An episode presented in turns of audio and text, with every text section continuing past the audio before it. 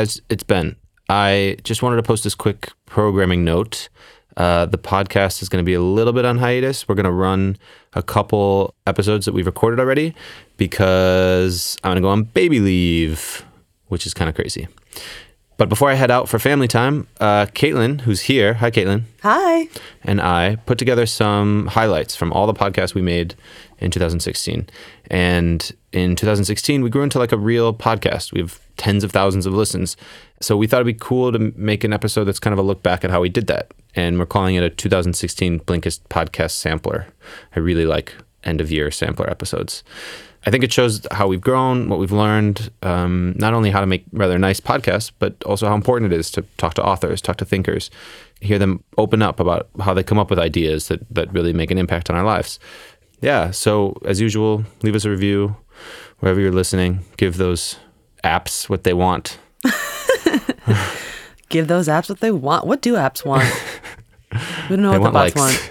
They Give want 'em- likes. Give them the stars. Give them the reviews. Who knows what apps like, but what people like, the people who make the apps and the podcasts is stars. So you can give those. Okay. So let's get right into it. We we started the podcast almost exactly a year ago. Kind of crazy. Yeah. We started playing with the format. We did one episode we did was called Is That Even a Thing? We're gonna we're gonna run a second Is That Even a Thing? Yeah. Um First one was in Ben's uh, Ben's apartment. that's true. We were drinking carbonated drinks, and Odie was really upset about that. That's true. In our second episode, we told the story of how The Office got hooked on a social media app called Peach. You remember that whole situation? I barely remember Peach, and sadly, I was the one who brought Peach into our worlds. I think so. Uh, Peach was definitely a flash in the pan.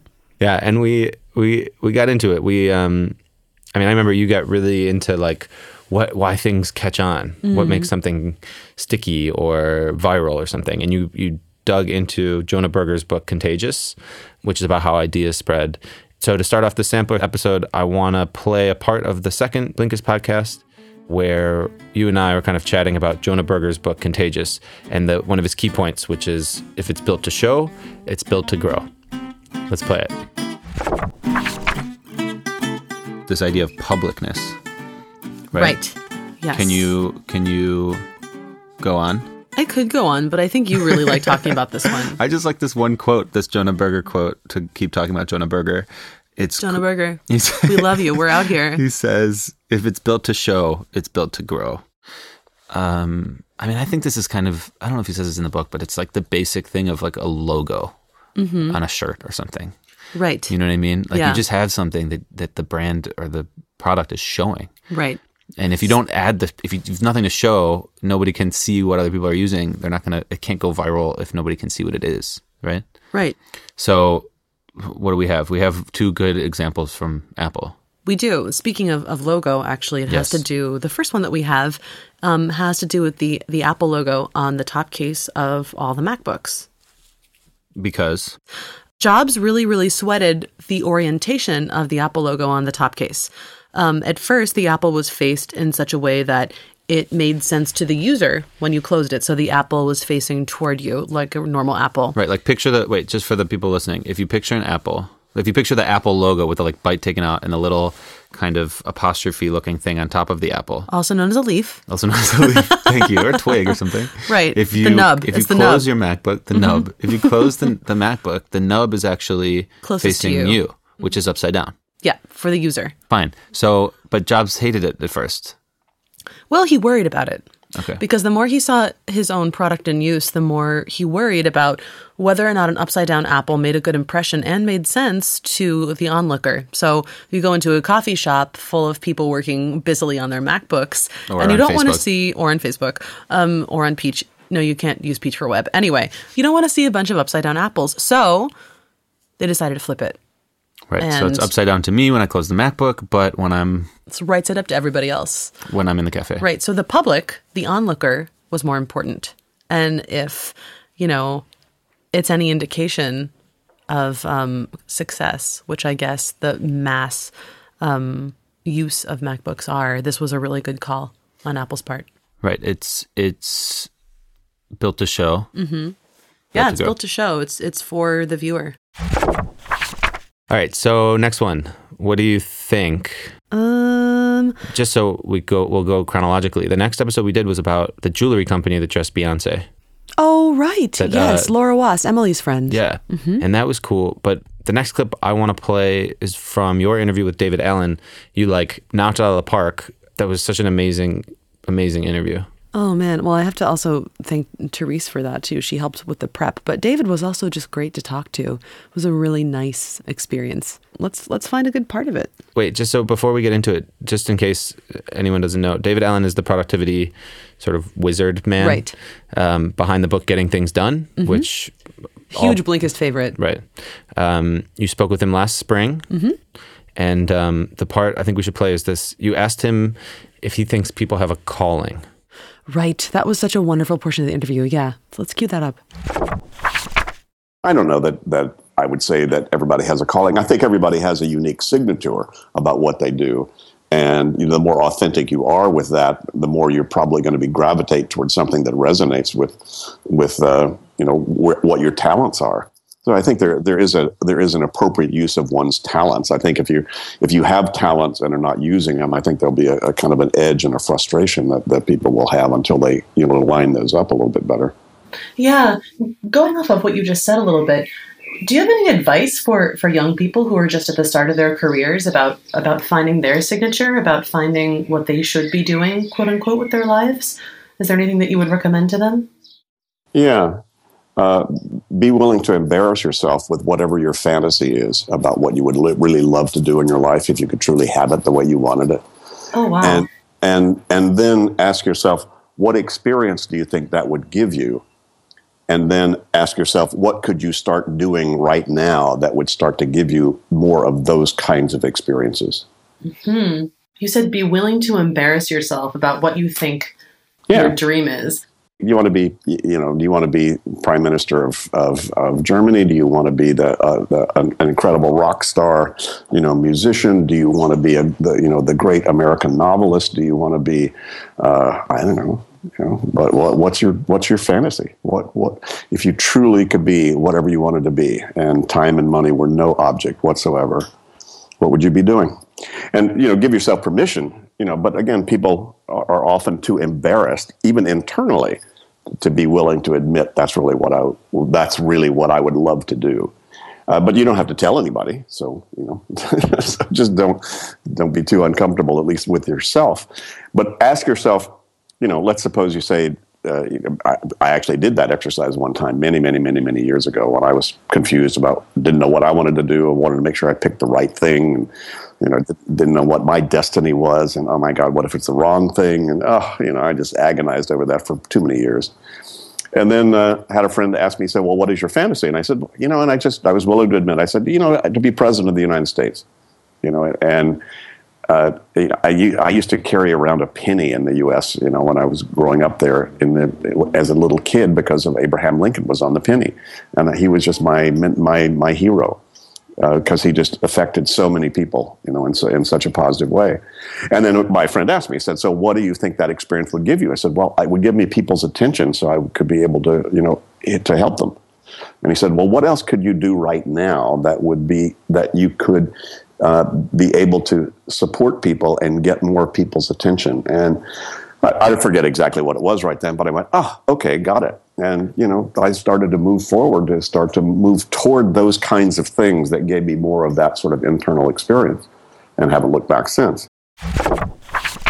Oh, and your interview with David Allen probably gave us the best line of 2016. I Oh, think, one that Nicholas is always rambling around and saying. I think. Yes. I think. Let's just play it. Being productive just means producing desired results or experiences. hmm So then, how is how is how is a high doing person different from a highly productive person? Yeah, they're pretty much the same thing. Okay. I mean, uh, uh, achieving a desired experience. I mean, if you go to a party to boogie and you don't boogie, that's an unproductive party, right? Yeah, boogie. Um, David Allen knows exactly what he wants out of life, and sometimes it's to boogie. Um, it was really fun talking to him and getting to know a little bit more about him and his uh, flower arranging, et cetera, et cetera. Right. I was surprised at how how normal he is. It's not that I expected David Allen to be abnormal. It was that he's he has these wonderful productivity systems, and you expect a certain sort of demeanor from someone who specializes in what he does. And he was such a, a wonderful, lovely, warm human guy. Yeah, and I I think of that as sort of a turning point for the podcast this year. We hmm. we realized we wanted to do more of that. You know, like these really good, warm interviews with with authors, trying to get behind these people, figure out how they tick a little bit, and you Yeah. know, we didn't want to just be cheerleaders. We wanted to like show the people behind these ideas. Yeah, and the next one you got is a woman who is oft referenced and much profiled, but you got to actually talk with her about her new initiative. That was the uh, Arianna Huffington interview, yeah? Yeah, that that book, The Sleep Revolution, that's on a lot of these end of the year Yeah. top lists. It's definitely in our, our top three, I think, most added and most read on Oh, really? Blinkist. Yeah, yeah. that's Did- yeah, people really liked it. So yeah, so let's do that. Let's play a clip from my chat with her. There's something about the sleep book that really feels like some things inside of you is like driving, like this is so important. Almost like you're afraid we're going to destroy ourselves or something. Uh, yes, actually, I do feel that way in the sense that there is a lot of suffering in the world.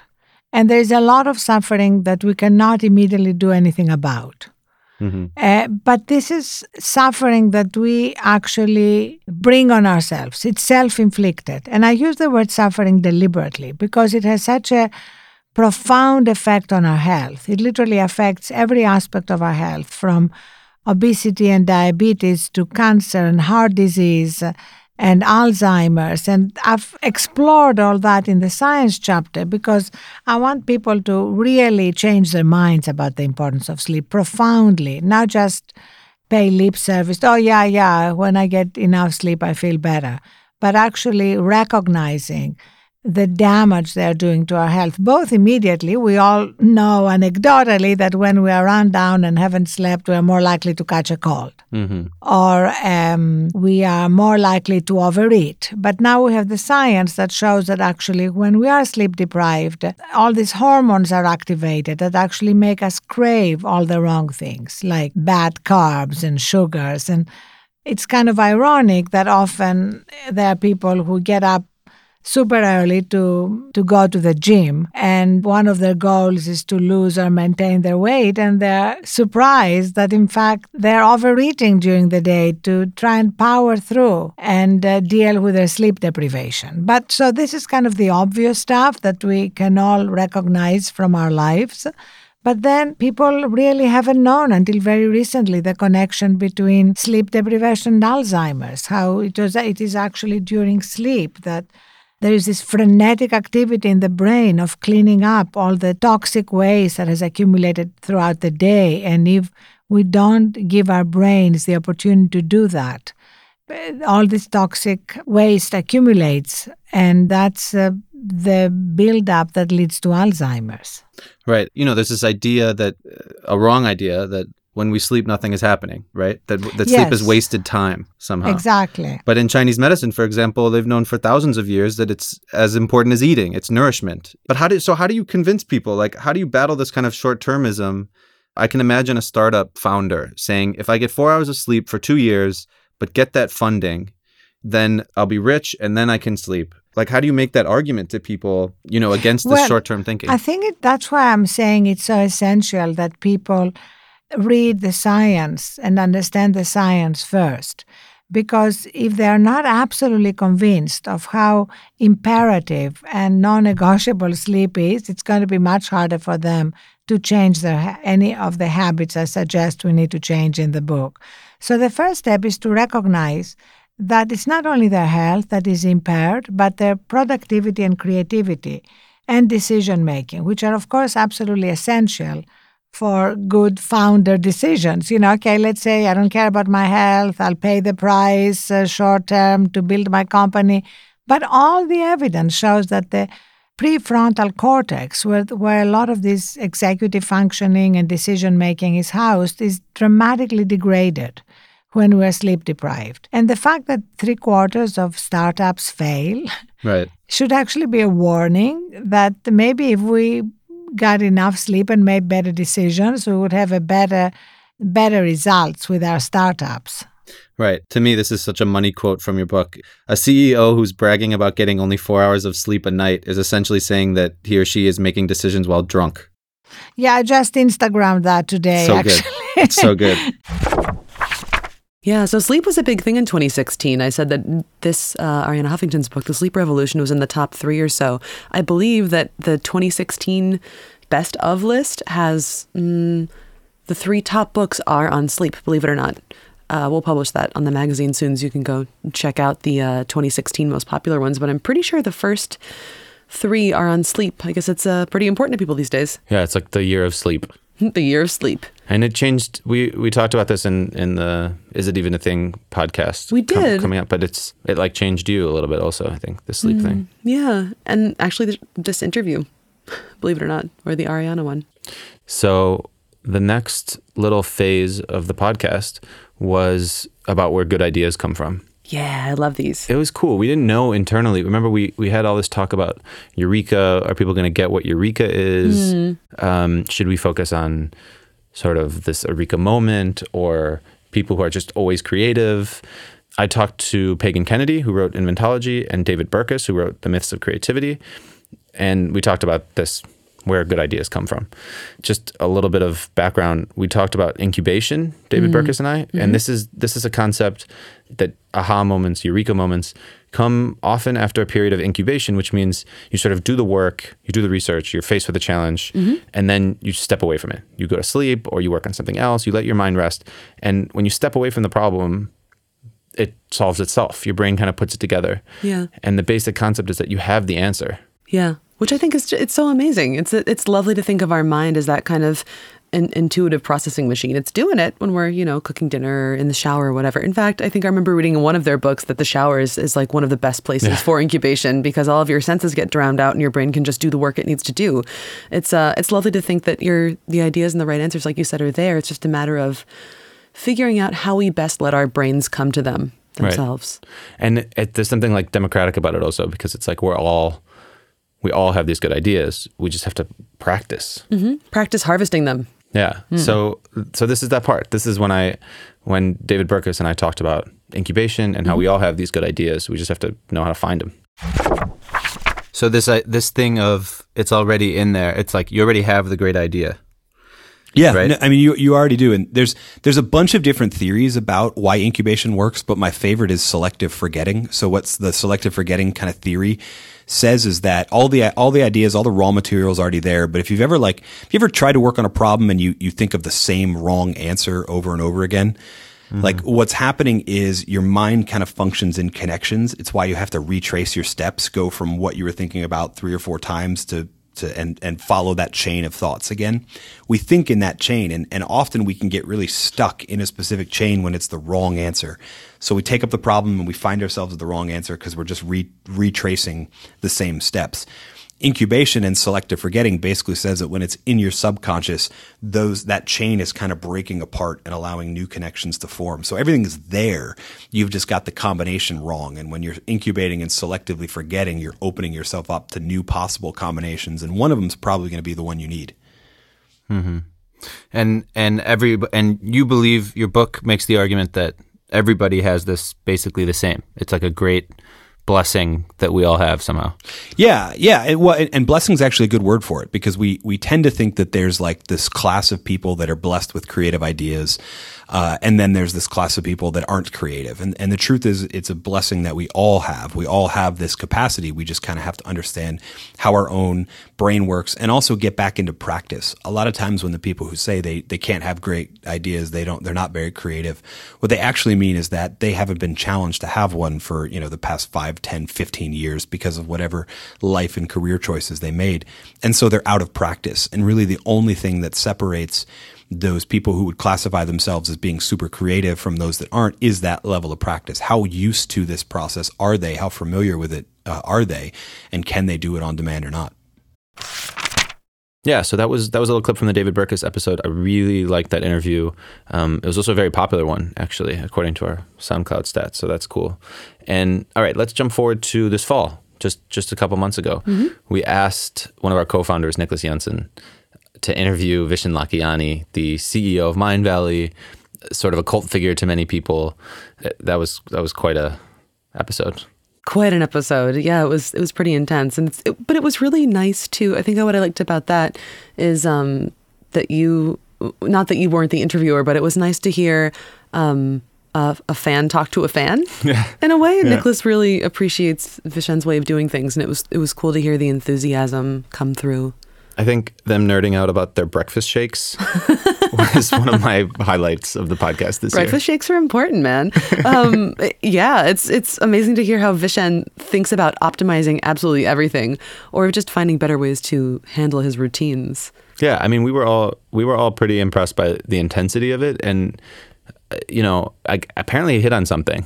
This was like a bestseller from the minute it came out. Like, you know, the, his book was called uh, "The Code of the Extraordinary Mind." It also came out this year, and it like tore up the charts. I mean, this is interesting. There's something about this optimizing thing definitely resonates with people. Yeah, I think it might also be his sort of like rebel approach. Yeah. How you know I'm going to make a new word, no big deal. We're just going to do this. Right, Um, and I, the, part of me kind of kind of giggles at it. That's the part of me that studied 18th century literature, but part of me really respects it. So what should we? Wh- which part of it should we play? Um, probably Vishen telling Nicholas about his morning routine. I think that's the that's probably the best example of his general approach. All right, let's do that. I think I remember in Berlin we talked about morning routines. Um, so since it seems that you reduced your workout time uh, for every for every day, like how does your morning routines look like? What are you doing in the first, let's say, sixty to ninety minutes of after waking up?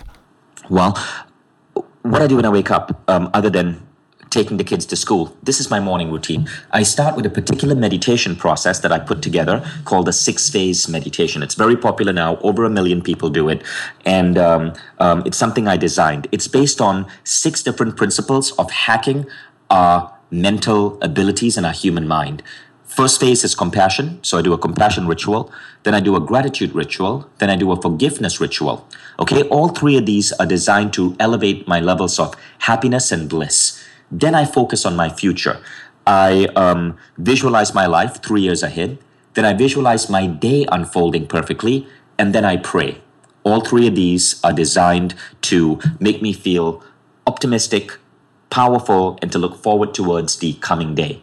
Next, I go and I exercise. Now, that entire meditation takes about 20 minutes. Sometimes I go on to half an hour because I want to just sit back and breathe, right? Then I go on to exercise. Now, typically I use the Microsoft Band, which is a really cool device, and I do Tabata exercises. Tabata can take takes me four minutes. So I do a very high intensity four minute exercise. Studies have shown that four minutes of Tabata can be as beneficial to your body as 20 minutes of regular exercise. Next, I go and I have my optimized breakfast. Now, my optimized breakfast takes me four minutes to make. It is a shake. I use JJ Virgin or GNC as the base powder, and then I add moringa, wheatgrass, um, camu camu, and chia seeds to it.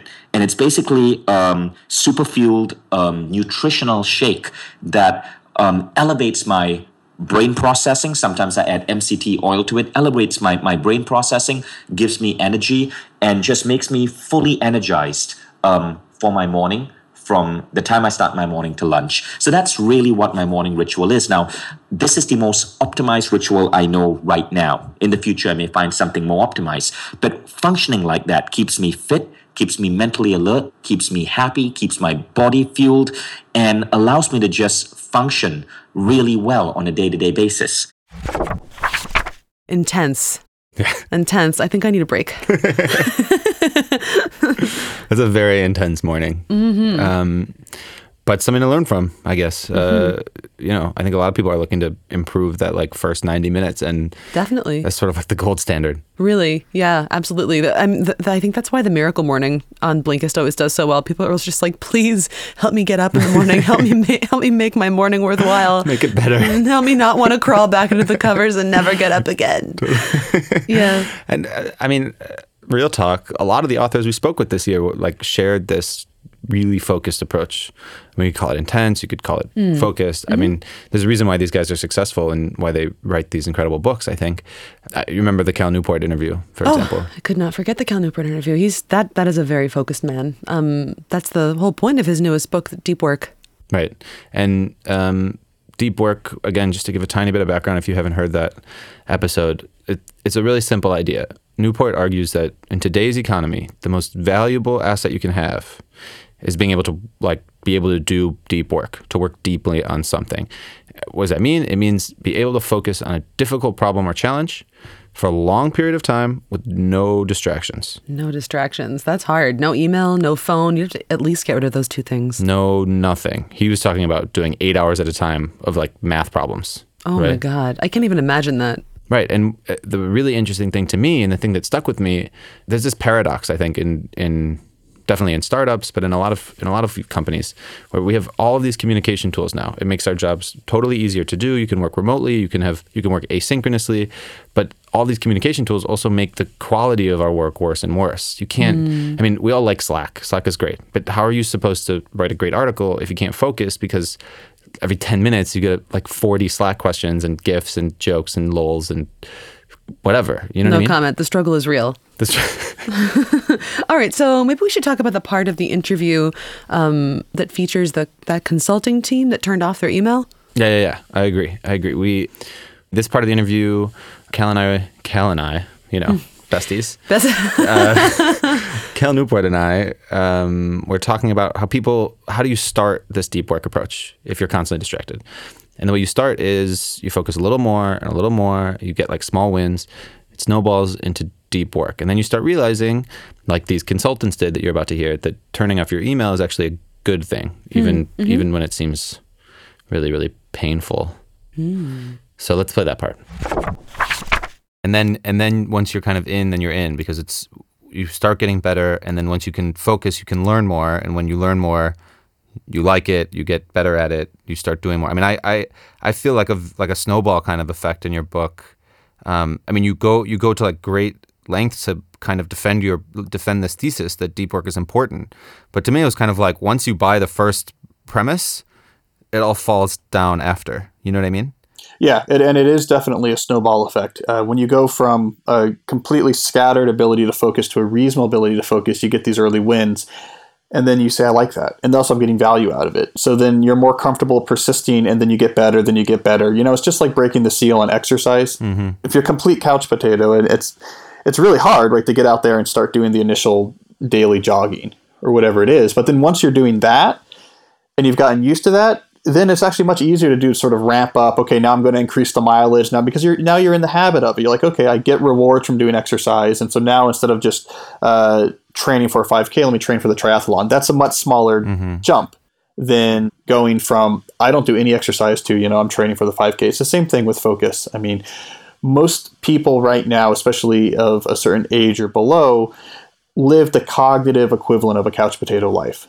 They uh, never go more than five ten minutes without some sort of novel stimuli delivered through their phone or computer. And so that jump from that to a world in which you, on a regular basis, are able to go long periods without distraction and have some comfort with it, that's the big jump. You do that, then you're you're set. Now you're now the snowball's rolling and you can get better and better.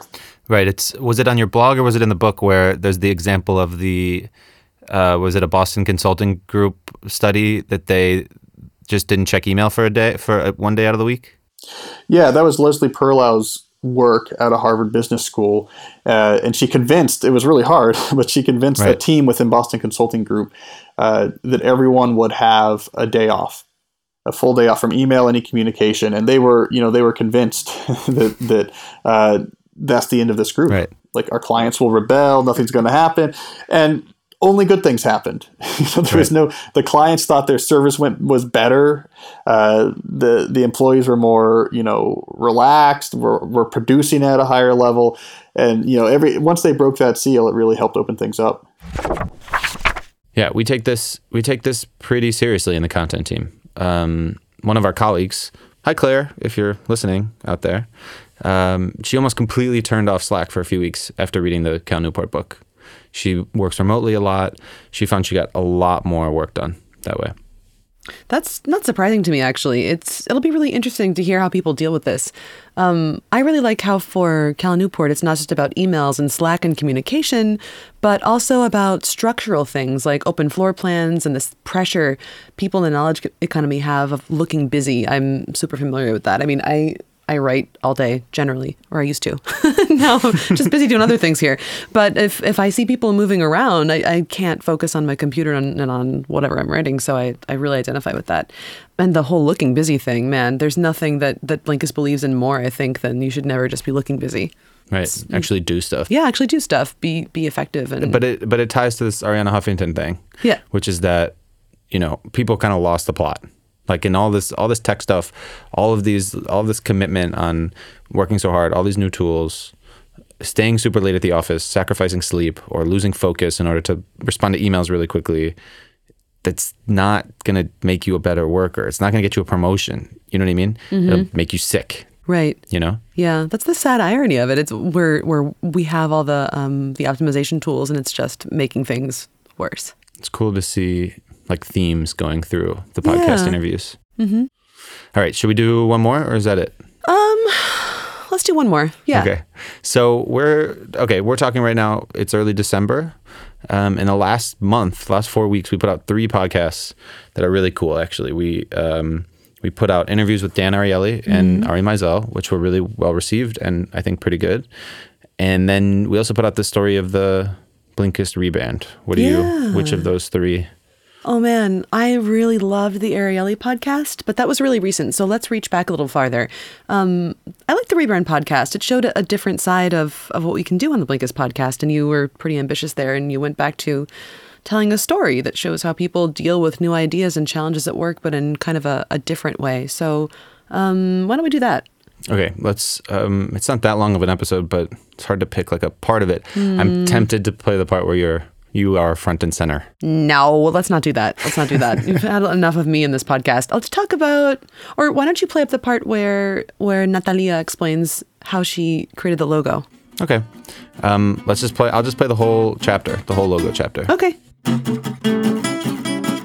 Chapter 2, Part 2. Fine, we'll do it ourselves. Natalia started with started with a few different concepts. That's Sarmishta Pantam, one of the other designers, talking about how the process worked, how they scrambled to make a logo themselves from scratch. What exactly does Blinkist personify? So we had this idea of filtering something into something that's valuable, like a bunch of information or an infinite thing into something finite. I was the one probably in charge of like creating and producing visuals, but without them, we probably would have ended up with like something completely different. It's like if it was just on my shoulders. Um, so it was good because they put me in the right path or in the correct path. Like some days where I was trying to um, come up with like concept even like way uh, late in the process. So it's like maybe I can do something else. Maybe I can come up with a, a librarian. Maybe I can come up with an animal or something else. And so I just like focus on what I already had and uh, just listen more to like what they liked, what they were, what they thought was strong. So then she developed a system that like led her to this final logo. And if you look at the logo, it has a very specific. Um, it's very simple, but also it's very harmonic in the sense that it's got this negative space, a positive space, and very geometric modular structure. Wait, I want you to hear Natalia explain this herself. Okay, the white space or like the canvas space, it's the the outer world. So the world we live in, full of inputs, full of information, probably too many complex um, notions that we need to digest and intake. The green represents the Blinkist people. So the different circles, like individual coming together, getting together in circles, which is our structure and working together. And then uh, on the top, there's this uh, negative space triangle, like a filter, which is there because all the information from the canvas go in and gets filtered into this like darker area, which is the essence, this distilled, um, all the concentrated, darker, uh, valuable information, which is placed there in the middle, in the heart of the green area, and it's there in focus. Do you like it? Are you happy? I like it. I, I'm I'm happy now. I'm I think it, like conceptually it's really strong, but this this has a whole story behind. It's simple. Uh, it's impactful. I think, and yes, I think it's it's Blinkist. Yeah, that was a that was a super super fun podcast to make. It was nice to go back to telling stories. I mean, remember we started the podcast last year telling stories. So to kind of return to it at the end of the year was fun, and we got we got cool feedback. I I don't know. I'd love to make make more stories. Me too. People are out there want Blinkist to tell your story. Yeah. hit us up. Let us know. Um, gonna hire me as a podcast storyteller, Ben. Sure. All right, guys, if you think Ben should hire me, um, let us know. you know, maybe we should play just a little bit of the Ari Meisel interview. Mm, one more, really? Yeah, I think I got it in me. You? I can I can make it if you can. Okay. Let's All do right. it. Ari Meisel, uh, most popular podcast over the past few weeks. We talked about his book, Idea to Execution. Yeah. And I would play the part where I asked him about his favorite automation that he built up. It's incredible. That's what I would play. Mm-hmm. Do that one, yeah. Okay. Uh, so I wanted to ask you, which, which automation process are you like most proud of that you've ever built up? So I, I the the hiring one I had to well okay the podcast one is is definitely up there but the hiring one I think is actually the one I'm like the most excited about because that's something that I'm I'm continually tinkering with. So can we break it down? Let's break it down. Yeah, absolutely. So first of all, we we do a lot of stuff on Trello, which is for project management. For people who don't know, do you, are you do you know are you familiar with Trello? Yeah, yeah, yeah. We're we're an Asana company, but yeah, we dig. Okay, so that's fine. Um, I, I have I have I have pros and cons to both, but that's fine. So uh, I have moved our entire hiring platform over to Trello. So I was you. There's so many companies out there now that have like hiring and onboarding platforms like uh, Onboard IQ and Recruitee, and uh, we were using Workforce from Intuit. And essentially, all they are is like assembly lines. Basically, they're just moving people through phases. So I built it myself in Trello, and it's a Trello board along with three Wufoo forms and eight Zapier zaps, three of which are multi zaps. you know, so like This whole it- thing sounds like a Dr. Seuss. The whole thing sounds like a Dr. Seuss book somehow. It's amazing. Absolutely, and it's actually funny. So I read I read "Oh, the places you go" every night to my kids. Yeah. So uh, that's I, I actually think about that quite a bit. Um, and you know, sometimes you'll you'll be in a lurch, and unslumping yourself is not Right. easily done. So. Uh, Basically, somebody applies on a Wufoo form. Wufoo is just like for people again who don't know, it's like Typeform or uh, Gravity Forms. It's just a, a website that helps you make forms. I just like Wufoo particularly because there's a lot of flexibility in terms of what you can put into it, and also it automates really. Like you can plug into it with automations really well. So they fill out their application, uh, part of which includes them doing a YouTube video of themselves and their resume, and then they have to answer like a test uh, task question. So they fill out the Wufoo form. It creates a new entry, a card in the Trello board as a new applicant, but it also posts just their name and their video into our Slack, our manager Slack channel. Okay. So right away, the managers can just see the video and be like thumbs up, thumbs down, and decide if we're going to even go to an interview stage. Then, if I want to give them an interview, all I do is I drag the card over to the next list, which is interview offered, and that in, that activates a Zapier Zap, which sends them an email saying, you know, congratulations, like we'd like to do an interview. Click this calendar link to schedule an interview.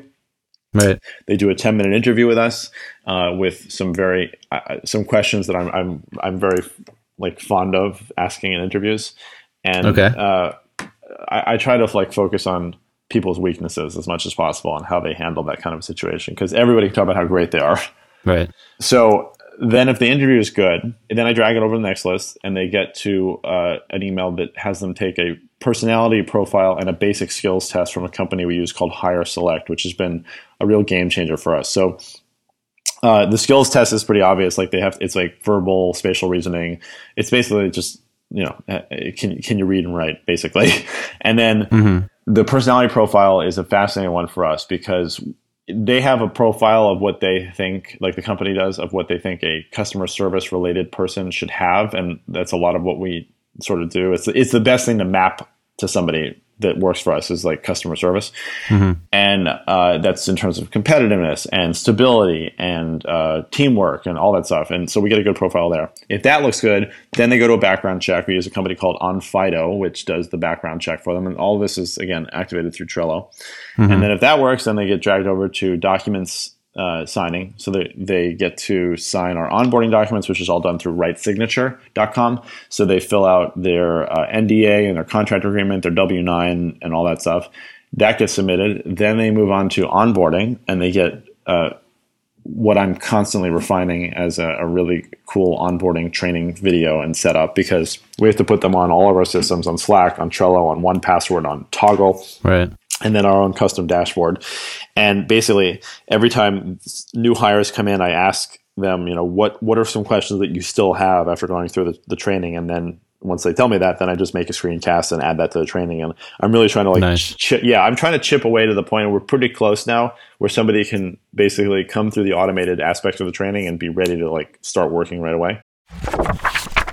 Speaking of intense processes, I've yeah. actually, actually, to his credit, I've been messing around with Zapier since I talked to him. I was trying to figure out how to run some extremely complicated pranks on Slack using it.